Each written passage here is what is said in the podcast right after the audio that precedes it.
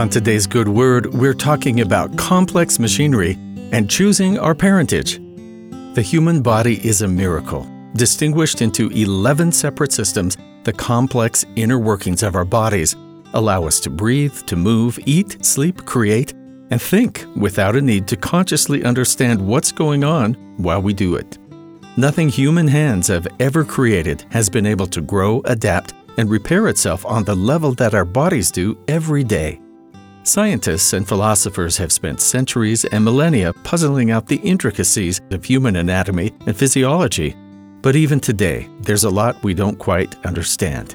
In the age of X rays, MRIs, and radioactive imaging, we can see and learn more than ever. But that hasn't diminished the beauty or the complexity of the most intelligently designed machine on the planet. The book of Genesis doesn't include all the details on the creation of the earth, only the ones that Moses thought most relevant when he wrote it for the children of Israel. One important truth he was sure to include was the creation of humanity.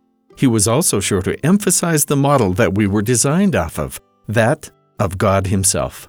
Chapter 1 of Genesis doesn't give every detail about our creation, but it makes sure to note the relationship we have with our Creator. And God said, Let us make man in our image, after our likeness and let them have dominion over the fish of the sea, and over the fowl of the air, and over the cattle, and over all the earth, and over every creeping thing that creepeth upon the earth. So God created man in his own image. In the image of God created he him, male and female created he them. More than any other detail of the creation, God wanted the connection between our form and his to be clear. As children, we have a special relationship with our Creator, one which is only partially demonstrated by our resemblance to Him. Whether male or female, we have a connection to our Heavenly Father and the privilege of calling on His name.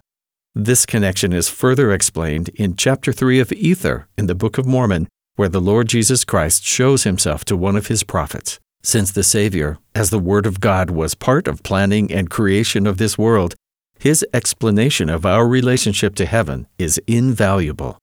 Behold, I am he who was prepared from the foundation of the world to redeem my people.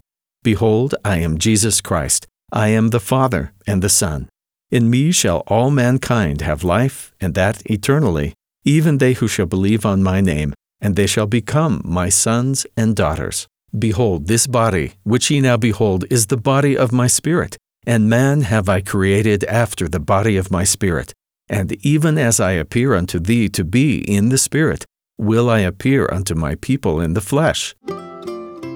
Our identity as sons and daughters of God doesn't automatically qualify us for all the blessings of heaven. The Lord has made it clear that we need to grow into the promises and responsibilities that are set forth in His gospel to be able to complete our spiritual transformation. He gave us a body that will one day be perfected but our spirits take a bit more active work. We are sons and daughters of God by creation, but what counts is when we become children of God by choice. And that's the good word.